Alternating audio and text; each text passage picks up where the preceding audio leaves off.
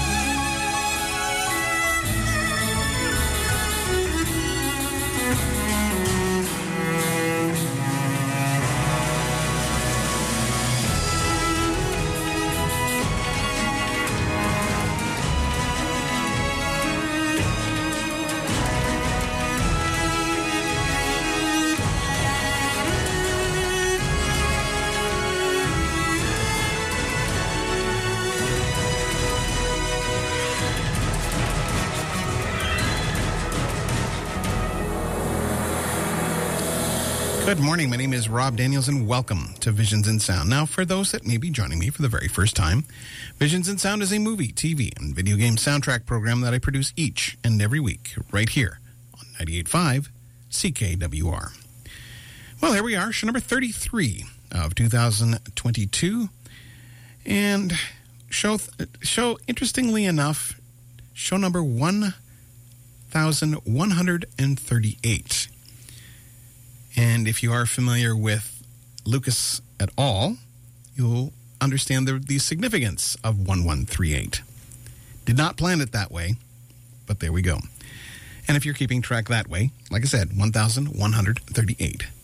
This week, we continue into August with a celebration of the 30th anniversary of the point and click adventure Indiana Jones and the Fate of Atlantis.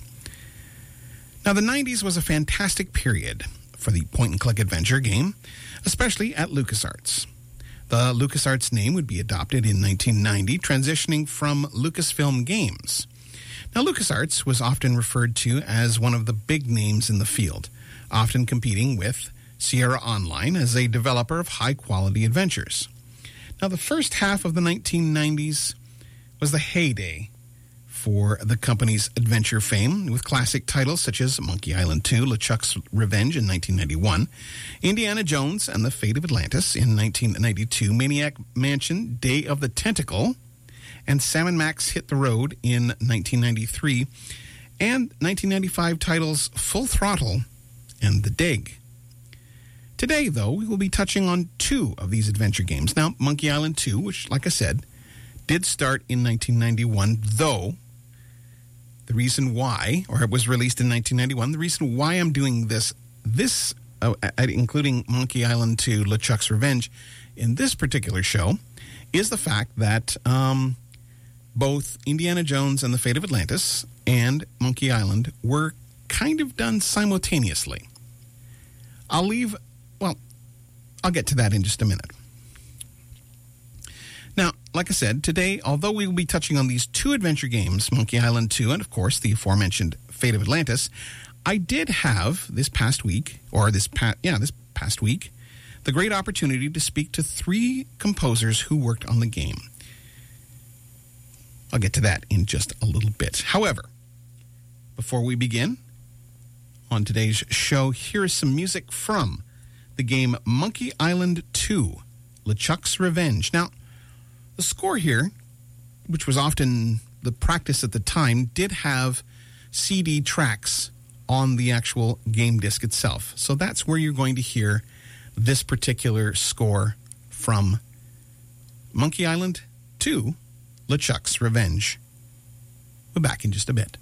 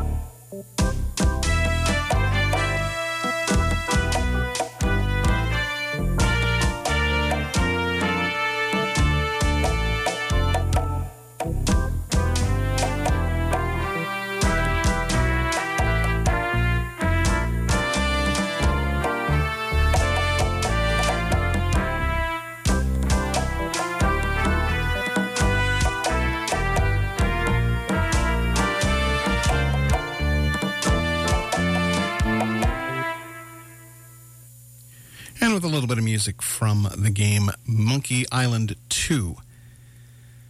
Ah, so we're celebrating this week, and welcome back to Visions and Sound, by the way, as we're celebrating this week the 30th anniversary of Indiana Jones and the Fate of Atlantis. Now, for those that may be joining me a little bit later on, why did I play Monkey Island first? Because Monkey Island and Indiana Jones came out around the same time. Now, they actually started working on Indiana Jones first, the composers. So, yeah, it, it's it, they're kind of hand in hand with each other, I guess you could say. So, like I said, welcome back to Visions and Sound as this week we are celebrating the 30th anniversary of Indiana Jones and the Fate of Atlantis. Now, I mentioned an interview that I did um, if the earlier this earlier this week. Earlier this week, yeah. And yeah, the the well, you know what? I'm going to let the interview speak for itself. Um, this is an interview with the three composers uh, Clint Bajakian, Peter McConnell, and Michael Land. We're back in just a little bit. Well, folks, it's hard to believe, but it's been 30 years since the uh, point and click adventure Indiana Jones and the Fate of Atlantis has graced your computer. Now, believe it or not, you can still play it today if you go to Steam. I have with me today, and this is, I think this is fantastic, three of the composers who worked on not only Fate of Atlantis, but other projects that we will be discussing as well. So, if I could have, uh, you guys introduce yourselves. So, let's start with uh, with Peter. Uh, I'm Peter McConnell, and I worked uh, at LucasArts in the early 90s uh, after uh, pretty much established the sound department there. Michael Land here. I started at LucasArts. Actually, it was Lucasfilm Games at the time in 1990. I was the, the first music audio guy there. I brought in these uh, these two galoots that I had known uh, previously, and uh, you know we had a great time for about the next decade. Yes, this is Clint Bajakian, and uh, I joined LucasArts with Michael and Peter in 1991, and uh, we all went together uh, to about 2000, and in during that time we scored a lot of games together as composers, sharing many of them, um, but also uh, sometimes taking on solo projects like Peter taking on Full Throttle and Grim Fandango, or myself taking on Outlaws, or Michael taking on The Dig, uh, and and Monkey Island, uh, uh, the uh, the 1999 uh, Monkey Island. so we sometimes split off on our own, but but worked together very closely, and even in some rare cases, completing one another's compositions. Okay, fantastic. Well, um, let's let's start with uh, how did you first become involved with LucasArts, uh, Peter? Well, I, I I, I would actually hand this off to Michael because he was he was the he was the uh, he was the granddaddy. He he well, not the not exactly, but I was just a kid, at, kid at the time. You know, this is this is the truth. It's a great story. Um, I was looking for a job, uh, having just moved out to California, and my mom said, you know, you should look for a news, look in the newspaper, see if there are any ads there. And I was like, come on, there's never any good jobs in the newspaper. But just to, you know, humor her, I, I looked and, and there was a job saying, you know, uh, C8086 sound design. And I was like, uh, that sounds like me. And, um, you know, got the job. Okay. Fantastic. So, so um, you said that you brought both Clint and Peter. How did they become involved?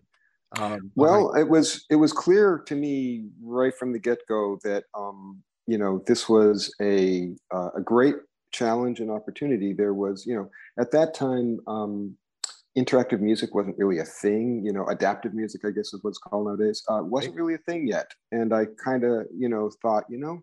I mean, I knew they were both great composers. I had worked. I, I, I knew Clint from high school. I knew Peter from college. So you know, I, I, I knew their skills and and intellect uh, were great and thought, you know, there's no way I can get through this without help from those guys.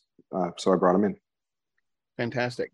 So um, now I, I know we, we had discussed just beforehand, just before just before the interview, about um, both um, Monkey Island 2, uh, LeChuck's Revenge, and uh, Fate of Atlantis. So um, which came first, and um, how did you become aware of each of the projects, and how did all three of you uh, come to work on on the uh, on this on the games?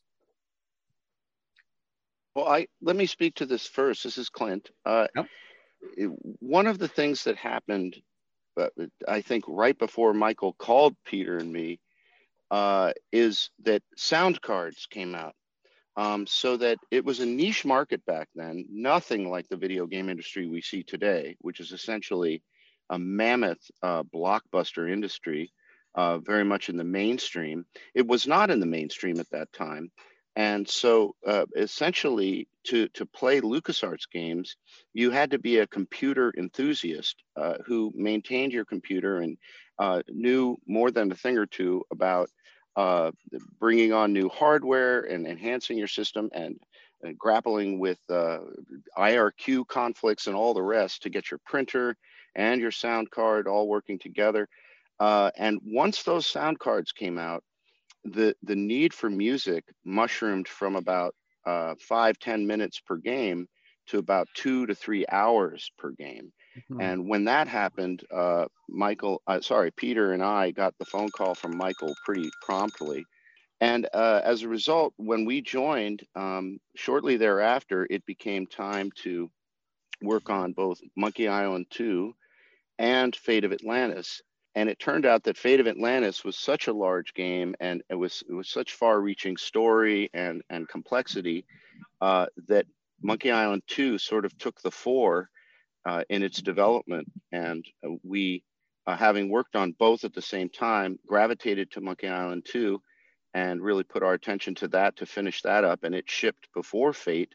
Right. And then and then we uh, switched over to Fate of Atlantis and uh, attended to it with Hal Barwood, uh, the director.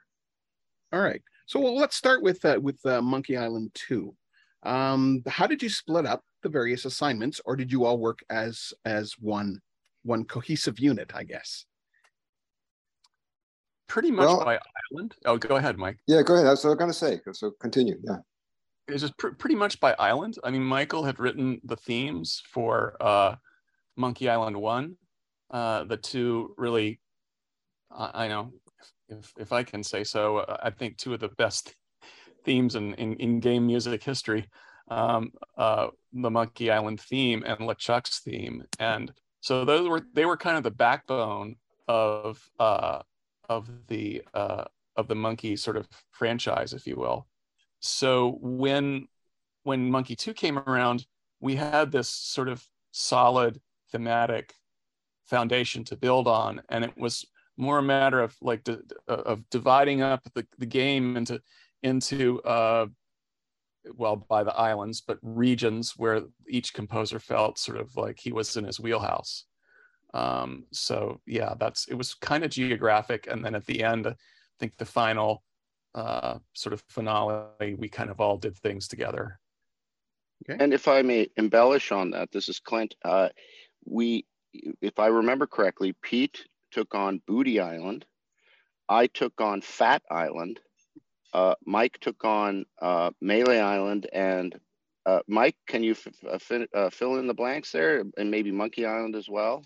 Let's see. It wasn't there wasn't a monkey or a melee. I don't think in Monkey Two. I think it was Woodtick, or but maybe oh. that was the town. Um, yeah, I forget the name of the island uh, that Woodtick was on. I don't think it was called Melee, but I'm not sure. Um, but yeah, it was.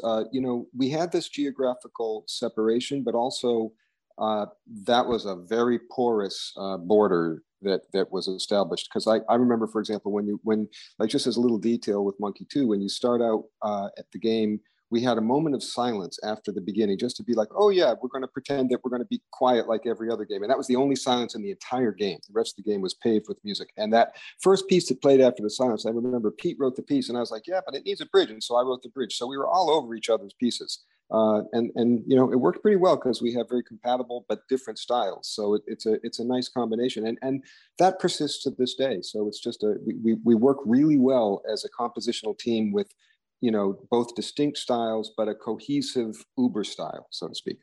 Okay.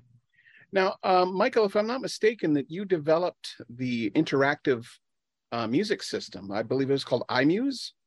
Yeah, I did that with Pete. I mean, Pete and I basically did that from the ground up. Um, and uh, I had done some of the original initial work on it. And when I brought Pete in, we basically took it, you know, the most of the way down the football field into the end zone. And uh, yeah, that was quite a bear. Um, it was really elemental to the to the compositional approach for the game because we wanted to have things really changing as you move through the game, and that was kind of a new concept. That, you know, at least to the degree that we did it. So um, yeah, that was that was a big part of it. So now you've got uh, Monkey Island, and you're working on Monkey Island, and then um, you're kind of at the same time, or kind of in the middle, working on Indiana Jones and the Fate of Atlantis. Kind of a different game, um, but first of all, you have the uh, uh, the fantastic um, theme by John Williams. So were you were you given uh, notes by um, by the publishers or the or John himself that said this is how many times you can use my theme during the game, or were you just were you just given um, kind of uh, carte blanche and open and uh, did your music as as you said you saw fit? Well, I'll take a stab at that. Uh, I would say in one word, George. Okay. Uh, now, what I mean by that is George Lucas was Star Wars and George was Indiana Jones. So, working within his software entertainment uh, company, uh, it was it was an amazing um, kind of uh, you could almost say carte blanche that that existed uh, because everybody, as you can imagine, in the company had a devout uh, relationship to to those properties and a, a sense of deep, deep knowledge uh, of of the the lore uh, attendant to both uh, to both franchises, and so there was a great deal of trust, I think, in in LucasArts to maintain the uh, the aesthetics, the, the the philosophy, the approach to things like mystery, to things like um, uh, you know John Williams's musical style, and so we really were on our own in that. And of course, there are uh, conventions that are so simple and yet so effective, such as in a heroic moment, being sure to to play the iconic Raiders of the Lost Ark trumpet theme uh, as Indy solves a puzzle or overcomes an enemy or or solves something to get to the next part of the game. So we really were more more or less on our own. And something else to point out too is that in in the Indiana Jones games that that we worked on, yes, John Williams was of course a a, a shining beacon of uh, of, of, a model and and very daunting of course in terms of his amazing compositional skill and vision as a composer. And interestingly much closer to home our john williams of the monkey island music was michael uh, who was right there amongst us. And uh, you know his vision and, and originality on on monkey one the secret of monkey island uh, was something that we could all kind of grasp onto and and and work with as a model as well when we were on the Monkey Monkey Island uh, side of things. And it's it's worth pointing out too that as it relates to the Monkey Island style, a term emerged, and Michael, correct me if I'm wrong or follow up here, but uh, uh, in terms of describing its genre, and that term was pirate reggae. So, you know, what does pirate mean? Well, pirate means old world shanty, simple diatonic, seagoing uh, strains that then get set in a kind of islandy reggae context. And that really became uh, the, the, the basis uh, for, for the for the musical style for the for the score. But something else happened as well in Monkey Island, which was a tradition that's been maintained literally to this day, which is the freedom and massive latitude that we granted ourselves to allude to other styles in history, uh, uh, quotes from classical music, um, approaching something with a kind of period uh, approach with harpsichord and, and um, European Renaissance and, and uh, early, early classical instruments. Um, so it wasn't all reggae. It wasn't all bass and drums and groove. It, it, you know, some of the pieces were almost, you know, studies in European historical, you know, styles. So it, it became very eclectic uh, based on the location. And I think that eclecticism had a certain wry wit about it that, you know, was picking up off of Ron Gilbert's and his fellow writers' original wit and dry wit uh, in their writing of the game. Yeah, there, there was also, I think, uh, there was a genuine reggae vibe in the groove under uh, under it, though. And if I remember right, uh, uh Michael, didn't you didn't you do some work with one of the original uh, Wailers? Yeah, uh, you know, I had done a a, a gig um, on keyboards, playing in a in a reggae band with a guy who was the percussion player for Bob Marley, and oh. um, he uh, was a really good percussion player, uh, and, and, and, he had a he had a unique approach uh, to percussion. He he played it with this melodic, sort of quirky, off kilter sound that was very alive, and so you know that was sort of in the air and kind of you know kind of tried to throw a bunch of that energy into the score and it seemed to it seemed to fit. And then and then so so bring this back to to fate of atlantis. Uh, you know we had that sort of that whimsy and that range sort of in our fingers and in our bones coming from monkey. And so we were able to then come to atlantis and uh, instead of just saying okay we're going to just you know go right down the middle of the road and ape john williams as best we can which is kind of what we did for most of the star wars games. Uh, but in Fate of Atlantis, we didn't do that. We we had we had a much wider field of view, having just come off a monkey, and so you know it was centered around the Williams uh, language, but it it went in a lot of other directions too. And I will have to bring in at this point to the conversation uh, the name Hal Barwood, who was an amazing project leader. And uh, just to give a quick, you know, brief of his background, he had gone to film school with Steven Spielberg and was um, very and had actually directed a, a, a, a full scale movie and was extremely um, you know he's buddies with you know yeah two of them and he was buddies with george lucas and so you know he had great job security. Um, and uh, he was very very open-minded and extremely wise about understanding the role of music in a visual medium. Right. Yeah i think i think i learned uh, i think i learned uh, you know more from about scoring uh, picture from Hal than just about anybody. Uh, I mean, he and there were simple things like he would say, "Well, you know, you, you, there there are two ways you could could handle this scene. You could have the music uh, anticipate what's going to happen, or you could have the music react to what just happened." And the simple things like that that you know had never really occurred to me. And um, you know, here's the guy who was who was in the room with the with uh, Steven Spielberg and John Williams when John Williams tapped out the beginnings of, of the Close Encounters of the Third Kind theme. So he knew whereof he, sp- he spoke. And uh, he just had all these, you know, all this great uh, knowledge and experience and uh, sort of artistic uh, sensitivity about, um, you know, how to handle how to handle music with picture. And it was just a really great experience working with Hal. Yeah, I'd like to pick up on that and and and you know just switching to the dig for a second. In the introduction to the dig, we were having such a hard time, uh, Sean Clark and and and myself and others, uh, figuring out how to sequence that opening montage and how to make it all work. And and one day Hal just came in and said, "Put this here, put that there, put this there," and and the, the reason he was able to do that is because and and when he did that by the way it all just completely came together and and and the reason he was so able to do that is because he completely understood that there is dialogue uh, sound and music. And how those three things relate to one another is like defines the dramatic flow. And he just saw that so clearly. And and I, you know i've never forgotten just how important it is to understand things on that level. Hal told me once that he had um, done pretty much every job there is to do in the movie business, from being the key grip to best boy to uh, uh, directing.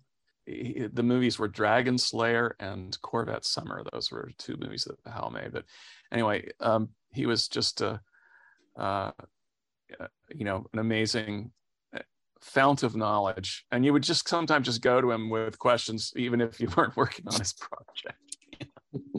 and and and you know, at the at the risk of belaboring this question, Robert, uh, and and before moving on, I just want to make sure that this doesn't get left behind, which is that Hal had an approach to uh, developing his titles, which was incredibly effective and, and an approach that I, and I think all three of us uh, have um, utilized to this day, uh, having kind of learned it from, from him. Uh, and that is at any given moment, you assess the project and the biggest problems get dealt with. Uh, and then once they're dealt with, you have the next set, hopefully of lower, uh, uh, you know, scope as you go, um, and you deal with those. And then uh, you get to that point, and now you have a set of the, the most pressing uh, blemishes or, or issues that need to be uh, fixed and addressed and you deal with those and you progressively work your way down until you're at such a level of granularity. At some point management just rips the thing out of your hands and says you're done. We we have to ship this thing. And it's an incredibly effective it's it, again a little bit like his uh, advice about film scoring that that peter mentioned. Uh, it's kind of simple right? Uh, and some people refer to it as uh, banging down the most offensive nails uh, let's say nails are sticking through a plywood roof and and and the most the most uh, offensive ones you bang down and then you scan the landscape for the next uh, set of most offensive ones. And you keep doing that until you're down to a level of granularity where really it it it doesn't really matter anymore. And hopefully you've got that time in development to do that. And uh, lo and behold you have an extremely high quality product with with, with Indiana Jones, uh, it was definitely uh, an extra challenge because because since you had the three paths uh, in the game, there were a lot of nails to bang down. Right. Right. And um, and that's uh, and, and I. Th- my recollection is the way we divided the music in that um, is that we kind of each took a path. Is that is does that is that what you guys remember? That exceeds my memory, Pete. yeah, mine too. I, I, feel like we we kind of each took a path as opposed to each taking an island, but but I could, yeah, uh, uh, uh, it, it is it has been thirty years. Yeah, it sure has. The, the the thing is, is that you guys came in on the kind of the ground floor of of sound cards, so were you given specs by the manufacturers? Were you given or were you just you know going out to the stores and grabbing a a, uh, a sound card and working with it at at the at wherever you were working at? So how, how did that work? How, how did you um ad- and eventually end up adapting your music for um for for the different sound cards of that time well, the sound my recollection is that the sound card manufacturers would actually court us. Oh. Because they wanted they wanted to have they wanted to have um, you know their their cards sounding good in in in, in particular games. So for instance there were uh, really early on i seem to recall going to a sound blaster convention. We had uh, uh we would get you know the latest stuff kind of sent to us from these guys saying, you know, you know, you really need to check this out. And uh, a fellow named Tom White, who's who's uh, uh, who's uh, a technical whiz at, at, at, Roland and, and was was uh, responsible for pretty much responsible for getting MIDI off the ground. He would come and visit us, and he showed us something. You know, here's something called the Sound Canvas. You guys, you guys should check this out. Here's the demo. And so then we would we would get all the specs and, and delve into them and, and learn how to support them. And, and one thing I remember, this is Clint, uh, is is Michael and Peter having developed the iMUSE system and and being of the three of us the only two who uh, really had uh, technical wherewithal uh, as it relates to all this stuff. I remember how much work uh, and attention had to be paid to um, supporting all the different sound cards and adopting different drivers.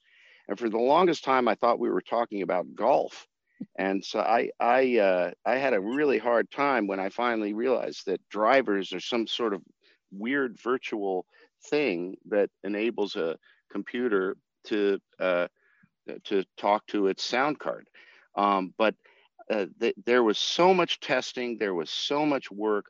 Uh, one of the byproducts, just as a complete aside, that that had in, in our group of three was that uh, certain odd jobs and things that were off in the periphery a little bit at that time, because it was so early in, in video games and video game audio, was that I was more tasked with pulling sound effects together uh, because I didn't have the skills or the knowledge to contribute to the vast amount of work needed to kind of steward the the technical aspect of of supporting these different cards and and um, uh, strategies for uh, developing a game that that included these different drivers and API and you know uh, talk to the API uh, and in successful ways and different computer platforms and and and the, the iMUSE system itself and and the rigors of of the technical uh, requirements of of that system as it relates to memory and storage and and uh, processing uh, overhead that at that time was at an amazing premium. And I think now would be the right time to tell a, a quick anecdote. Uh, Michael Stemmle uh, was one of the uh, principal uh, programmers on Indiana Jones. And I, I very excited, had completed a big composition. And I ran up to his office with a floppy disk, a little, what, what were they, five inch, four inch? I can't even remember, four and a half inch. Those little plastic floppy. Three and a half.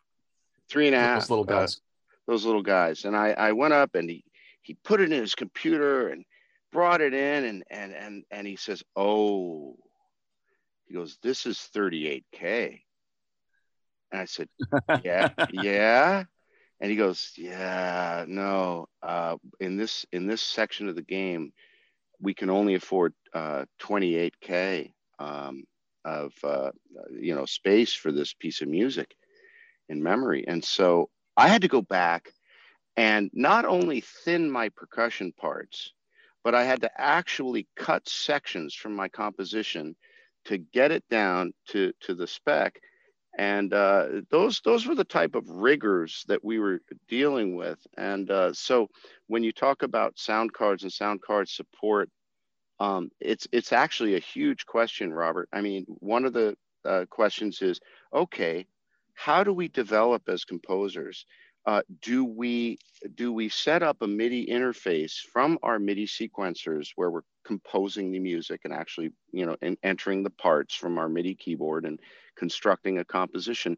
Do we actually talk to the most ubiquitously available, likely to be in the marketplace, some 90 plus percent users out there, sound cards, which means that we're writing to FM synthesis which was woefully primitive and uh, extremely limiting if you're thinking and especially when you're trying to write in you know in somewhat of a style of john williams an orchestral you know mysterious evocative music of indiana jones uh, or do you write to a, a better synthesizer and then port that down uh, with help from others? Um, to to cover all the different sound card uh, needs. And we chose the latter. We chose to compose to at that time the roland mt32 synthesizer. It also gave us consistency from person to person. If i'm not mistaken we might have even shared a template a composition template in our midi sequencers so that uh, the, the other person the other composer if they were to open your piece and work on it more or refer to it or copy sections out of it, uh, what have you. Um, it would be seamless between the three of us, and we would be able to work in an environment that was uh, relatively inspiring as it related to the quality of the sound that you were dealing with.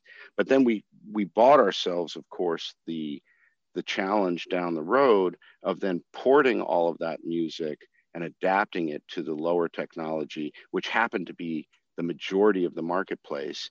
Uh, it tended to be either two operator FM synthesis, frequency modulator synthesis, uh, or four operator FM synthesis.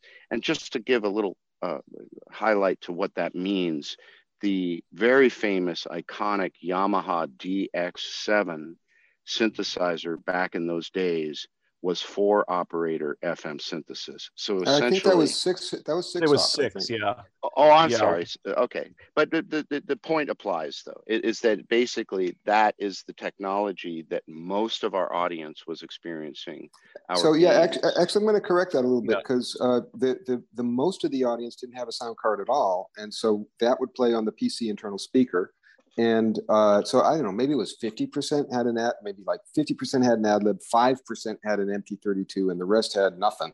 And so we basically were working in three formats. So we would typically, although not, I, I actually composed a couple of pieces, you know, driving an ad lib card, but uh, mostly would, we would drive the MT32 when composing.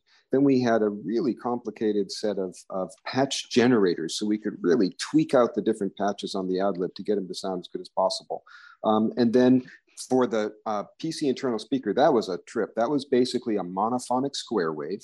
And what you had to do to write a multi, to convert a multi-part piece to monophonic square wave is you'd have to separate everything in time so that you'd have the bass note on the downbeat and then you'd have a little a little flam of a chord and then you'd have a melody note and then the and and it ended up being like a Bach partita because you know Bach had, Bach could basically just play one note at a time on the violin, but it sounds like multiple lines because he's just got them all interacting so nicely, and that was the goal for you know. And it turned out, interestingly enough, that the compositional puzzle of reducing a, a multi-voice piece down to a monophonic square wave was actually a really interesting, uh, you know, musical puzzle. I actually kind of enjoyed that work, believe it or not.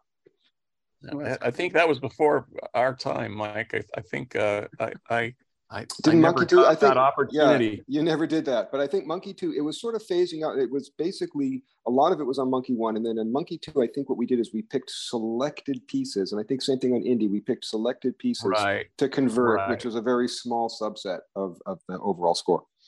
If, if I remember right, that PC speaker driver, you, you only had two commands in and out. yeah, that's right.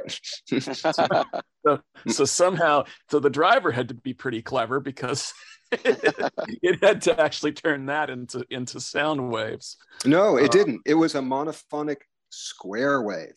Oh, square wave.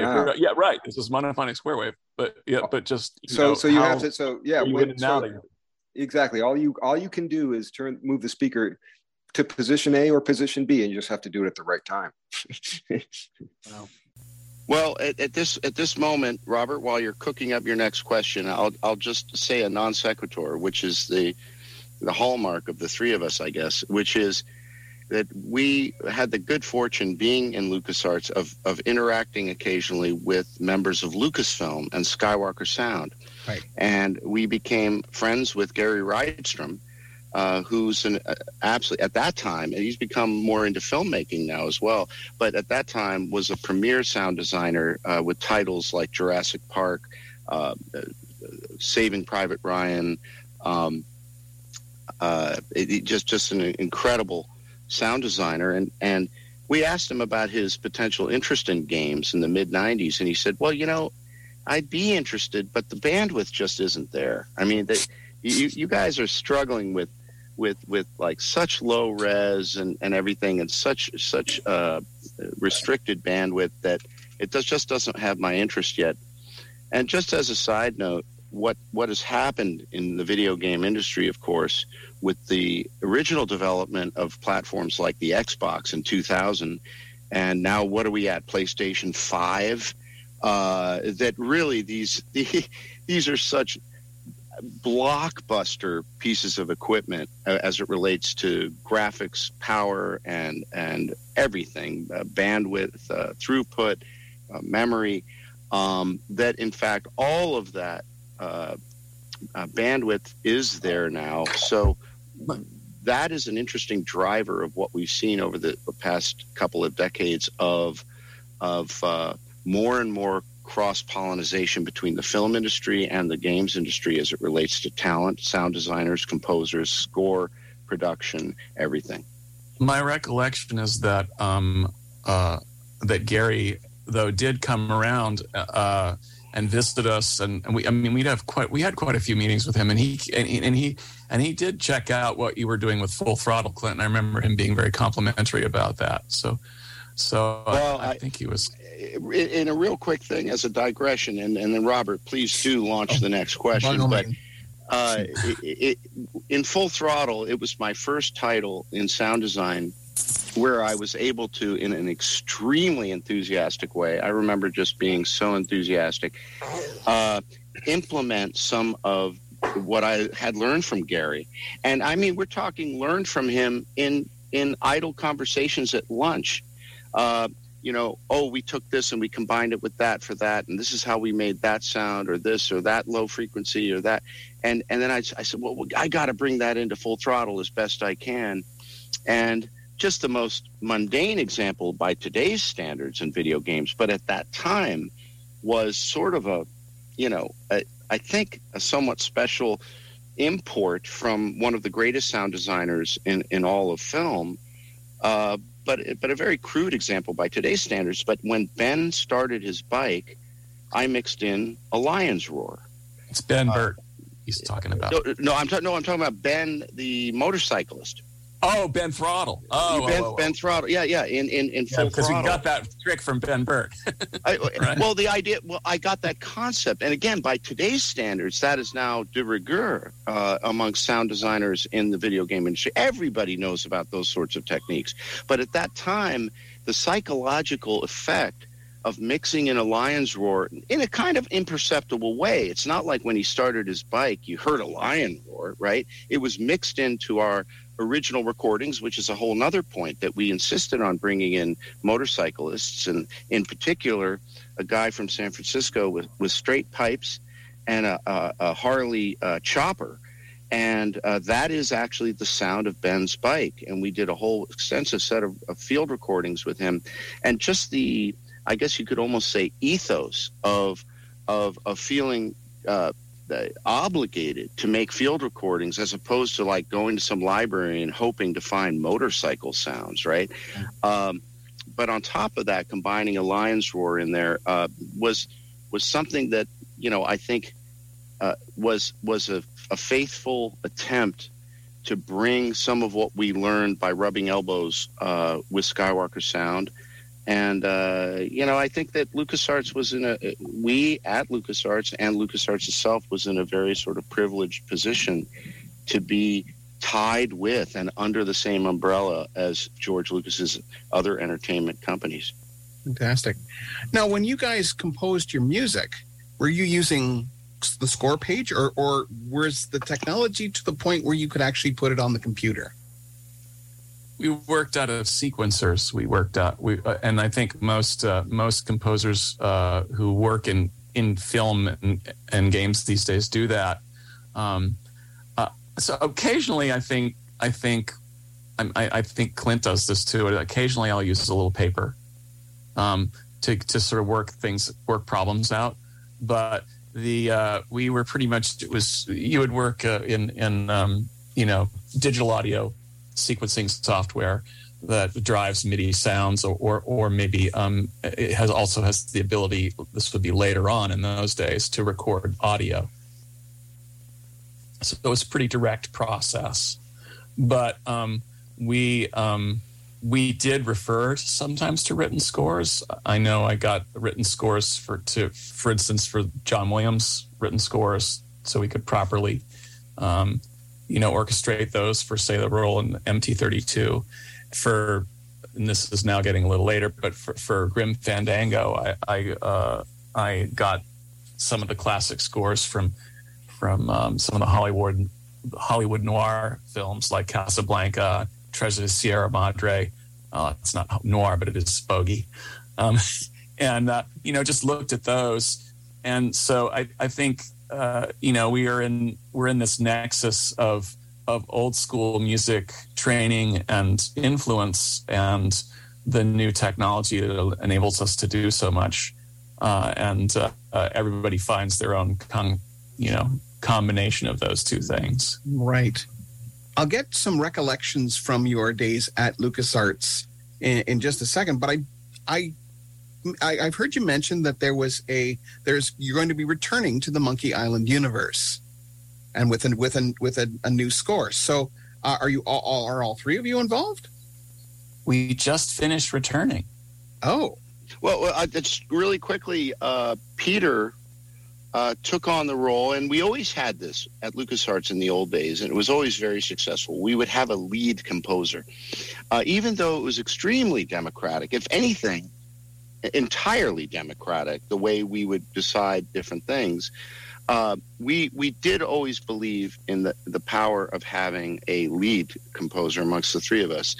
Um, and that didn't necessarily mean aesthetic lead either. It might just be a more logistical lead, right? And uh, this time around, Peter uh, filled the role with with flying colors. Uh, he led us through an extremely uh, challenging production environment uh, where budget was um, limited, and we uh, wanted to, in keeping with the, the LucasArts tradition and the tradition of Monkey Island, uh, create the absolute best score that we possibly could, which meant um, stretching every dollar and every minute to, to take on leadership in um, a challenge like that was a little bit like uh, leading a naval battle in a storm uh, I think, for Pete, and and he did an absolutely beautiful job and allowed Michael and me to focus a little bit more, perhaps, on creativity. Uh, not that Pete didn't, because he he wrote a, a, a great deal of the score.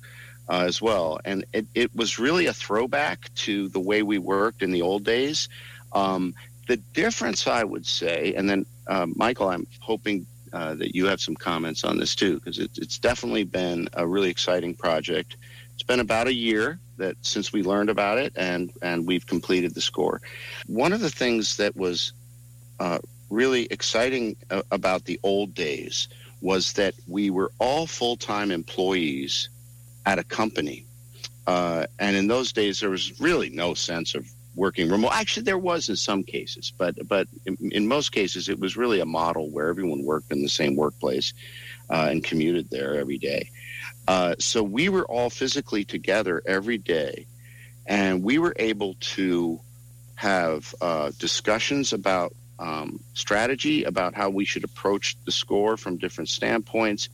Often there would be arguments, which I think accounted for uh, greater and higher levels of success uh, after a consensus was reached, um, we were able to be in the middle of a, of a very intensive discussion about uh, uh, strategic and aesthetic issues, and then look at our watches and say, well, you know what, guys, it's time for lunch. Let's continue this over lunch. And then we would go to lunch and absolutely rigorously continue the discussion. This was different uh, this time around where most of our interactions were virtual over Zoom or over telephone.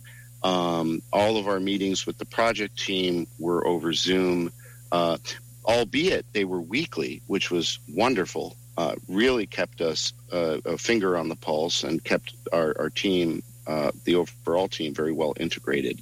But I would say that was the main difference. We used to really, uh, every day at LucasArts, just, you know, interact and, and, and, and hash out issues in person, which I think we all recognize as uh, being a bit better than remote. But I'll tell this one last anecdote about that. And then again, hoping Michael for some comments on, on, on these different workflows and, and how we've gone about this one.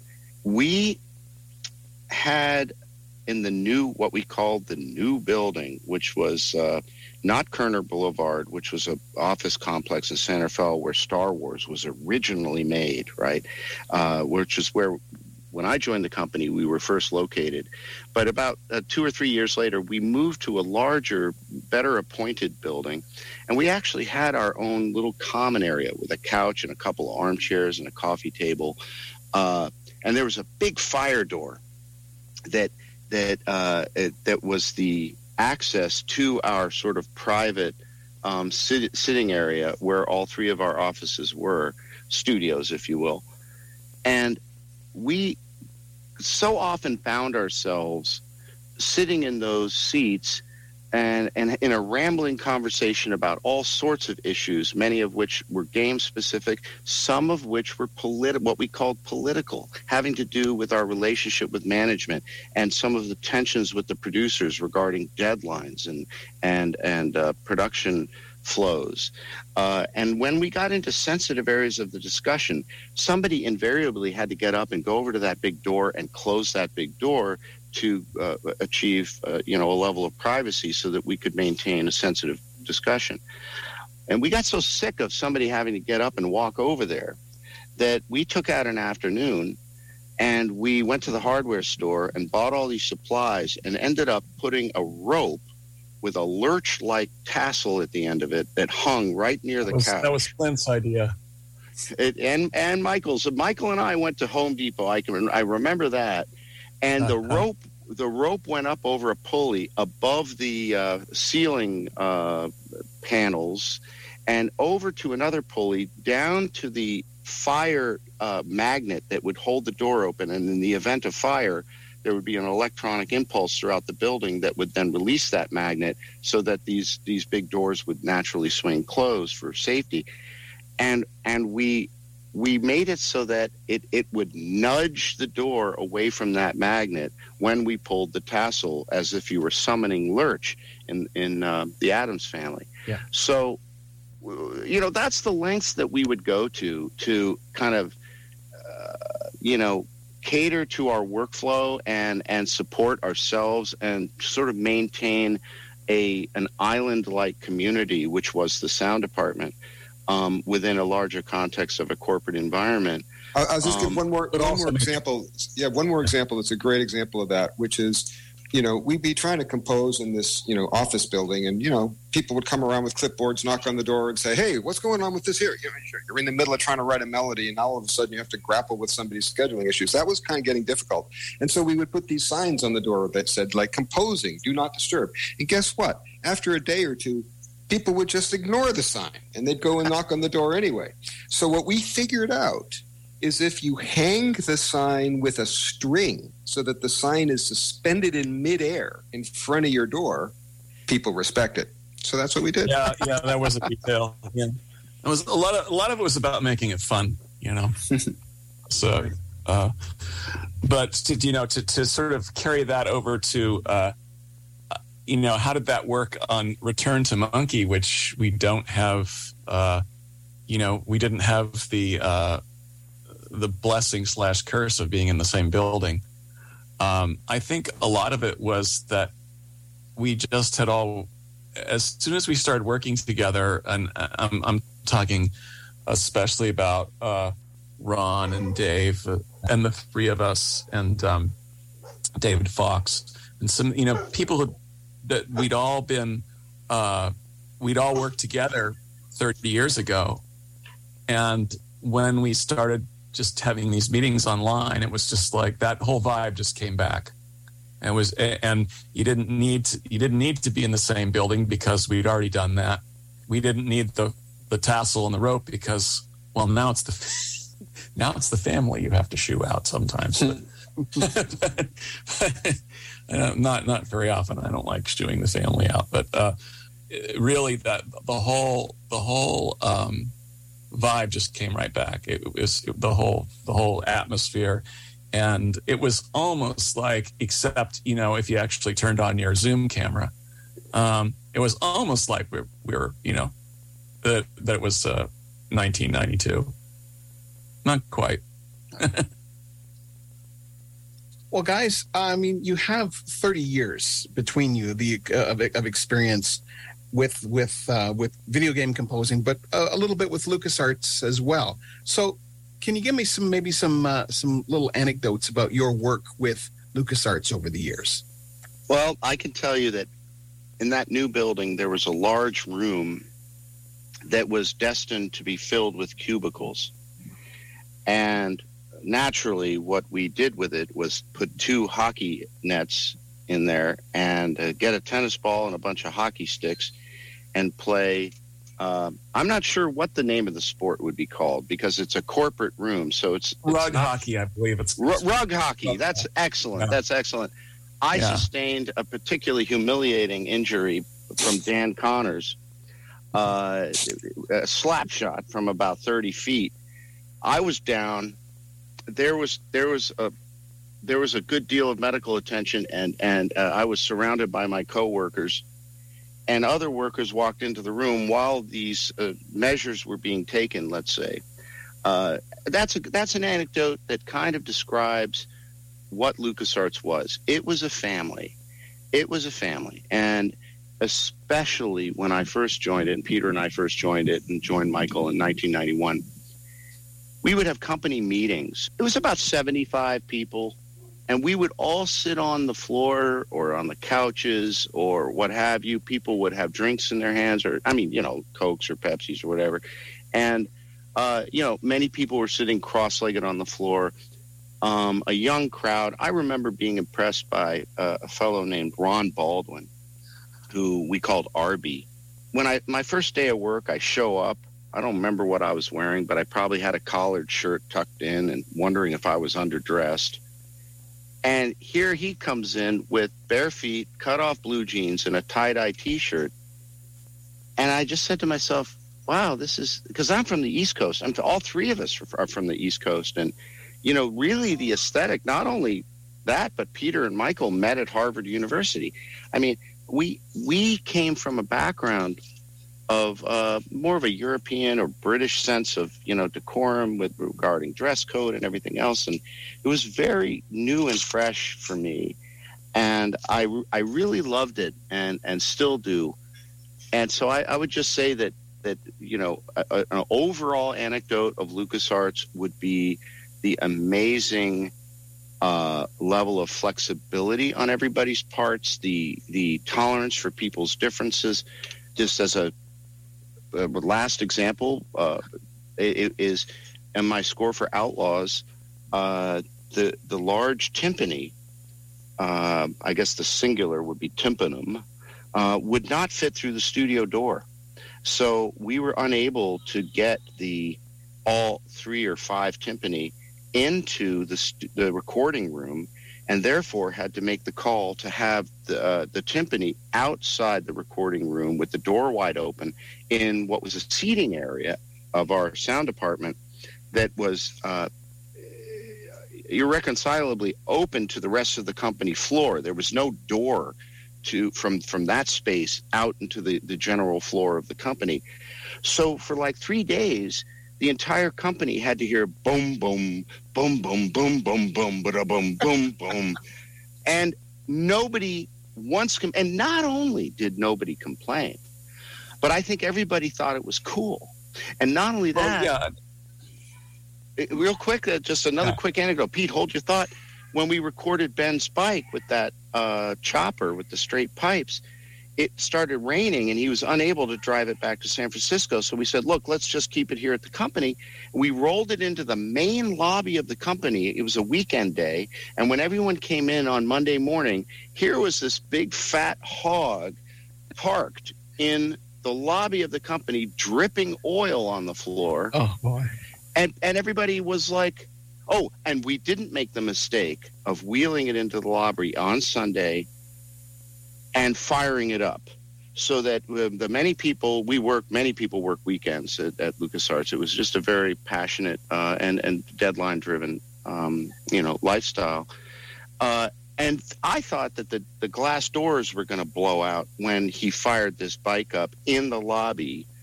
Um, this just gives you an idea of the culture and the looseness, and uh, you know you can imagine how um, not only we we feel nostalgic looking back on those days, but then to have the opportunity to join Ron Gilbert and Dave Grossman again on another Monkey Island just now feels like a full circle. Uh, but Pete, you had a thought. Well, I was just saying in general, I, I think that uh, that uh, the sound department was, uh, or the music department, as it was some kind of times called, um, was uh, we were sort of we were a little bit the odd person out in the company, but then LucasArts as a whole was a little bit the odd ones out in the in the Lucas uh, empire. We were like, they make you know, we are we there were three divisions. There was ILM, there was Lucasfilm, and then there was us. Lucasfilm Games, and what do those guys do?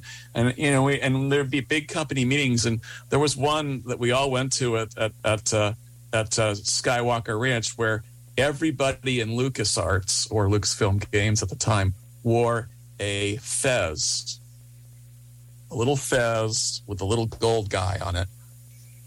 I guess it'd be LucasArts because there's a little gold guy.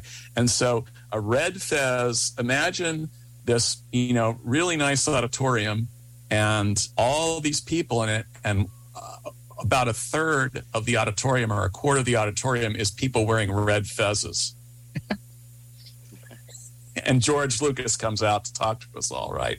And so it was it was definitely a a uh, you know there was a little bit of an underground or counterculture aspect to being in LucasArts at all.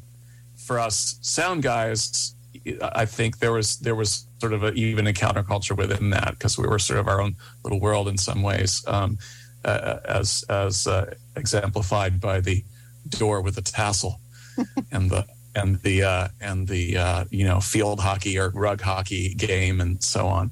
Um, you know, it was it was definitely a, it, it was a lively time to be working, a lively uh, environment to work in. I'll add one little bit. Um, so let me just add one little bit, uh, which is because uh, you mentioned George Lucas. There, the the fact that this whole uh, you know empire was was owned by George Lucas, who is fundamentally a creative individual, um, although I, you know, apparently he's a great businessman too. But but as, as a creative force in the world, that that sort of um, ethic kind of uh, pervaded the entire endeavor. Um, you know, everybody in the company, even people who were doing non-creative work, felt it.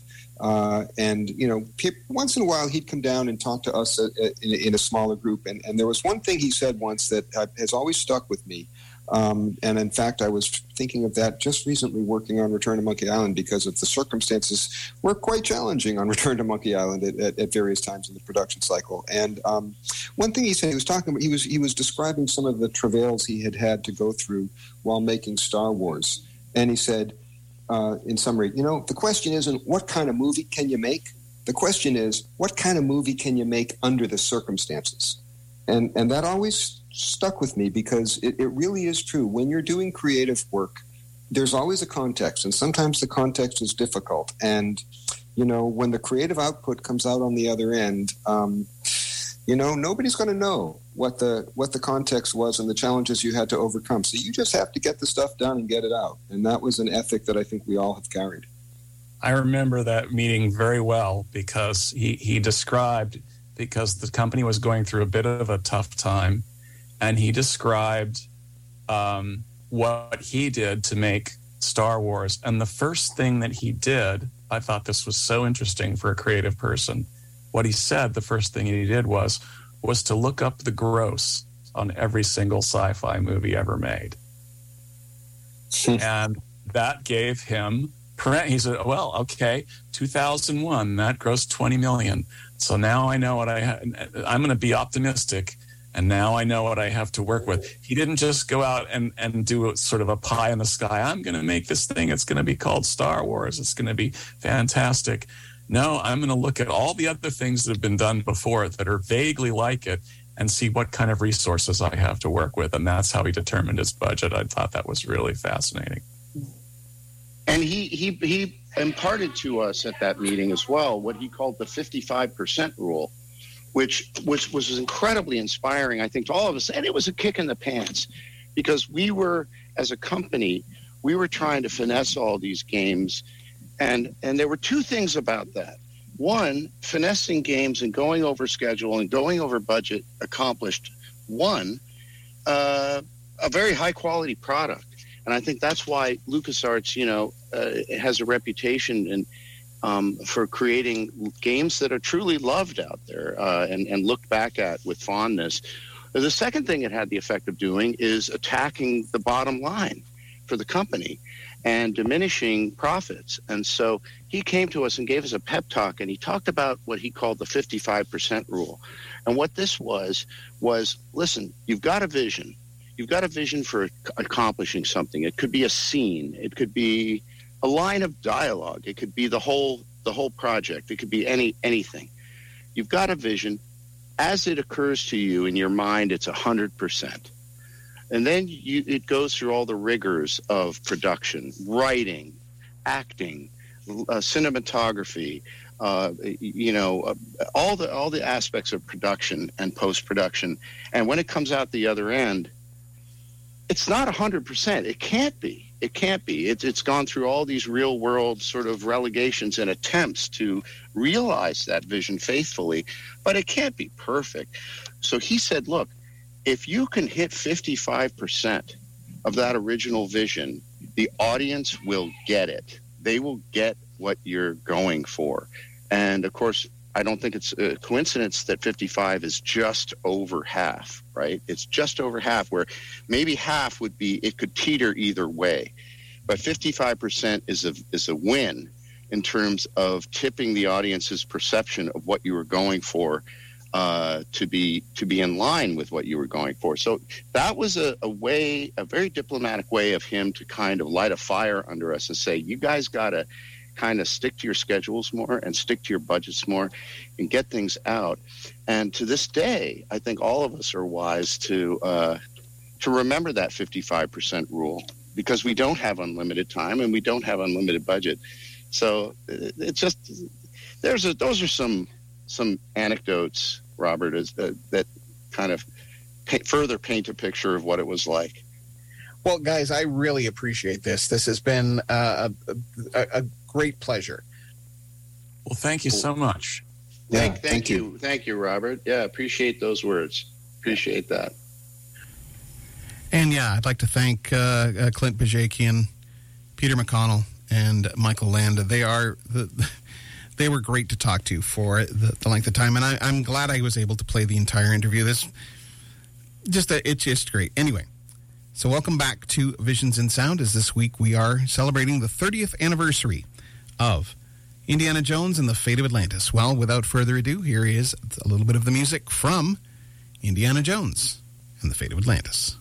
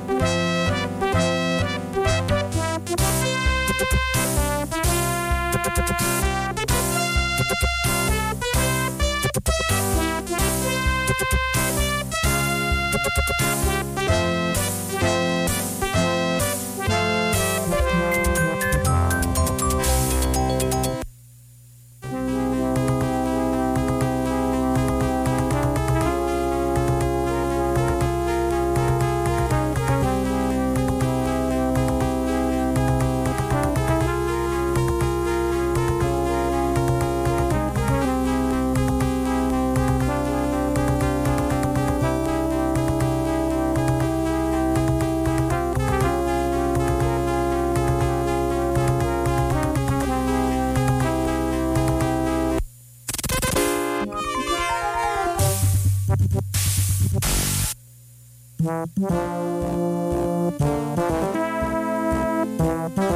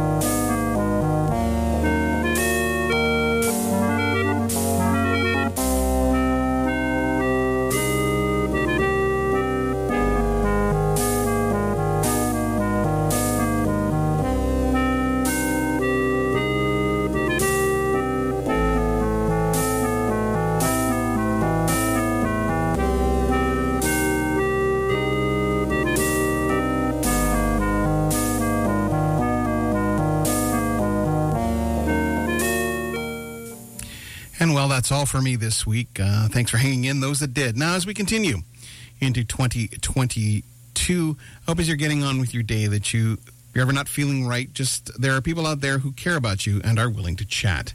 If not family, then some professional who can help. As Rocky said, nobody hits harder than life. I know from personal experience how hard it is for me to sit behind this mic week after week when I feel like no one's listening. I would never have made it this far without the support of a team of people behind me. If you or someone you know is in crisis and needs help, resources are available, and please call 911 for immediate uh, help. The Canadian Association for Suicide Prevention, Depression Hurts, Kids Help Phone at 1 800 668 6868, 1 844 HERE 24 7, and HERE247.ca all offer ways of getting help if you or someone you know may be suffering from mental health issues.